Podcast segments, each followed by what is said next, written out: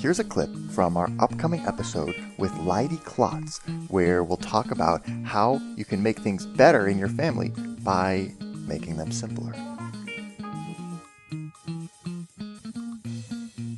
A quote that gets attributed to Lao Tzu is to gain knowledge, add things every day, to gain wisdom, subtract things every day yes, take it away, but then you could also leave it on your calendar, right? It's like this free time brought to you by that subtracted meeting, right? Or this time for doing the work that's actually important brought to you by the fact that you subtracted. And that's the way that you can kind of surround yourself with these reminders and, and cues to force yourself to do it.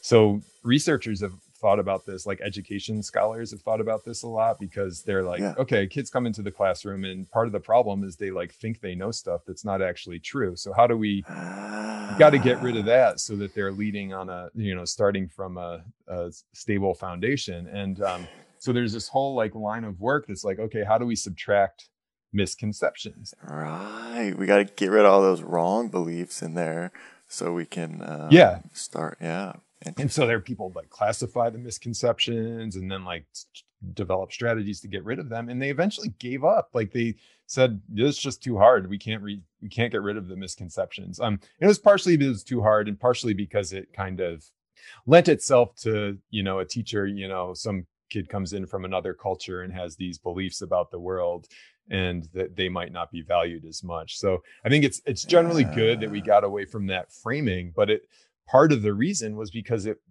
wasn't successful like it's re- people are just very resistant to getting rid of these misconceptions and you can think about um like my son's right in his santa claus stage and so like he was confused when he got legos um from santa claus. He's like well doesn't how does santa have plastic stuff right i thought he just had like a wood workshop and it's like oh well yeah for legos uh, that's obvious like he he he works with directly with Amazon for that. And my son's like, all right, good. That that matches because what what what happens, right, is you're presented with this fact that contradicts what you already know, right? Yeah. And it's far easier to kind of reshape each of those two things so that they work together than to say, oh, what I already knew isn't true. Um, yeah. Right. And we constantly do that. If that's the fundamental problem, one thing that can be helpful is it's hard for a right new idea to overwhelm a wrong old idea. This episode is coming soon to Talking to Teens. If you want to get the whole thing right now, sign up for a membership. Our members get exclusive access to the full length extended editions of all of our podcast episodes and unreleased episodes weeks before they become available to the public.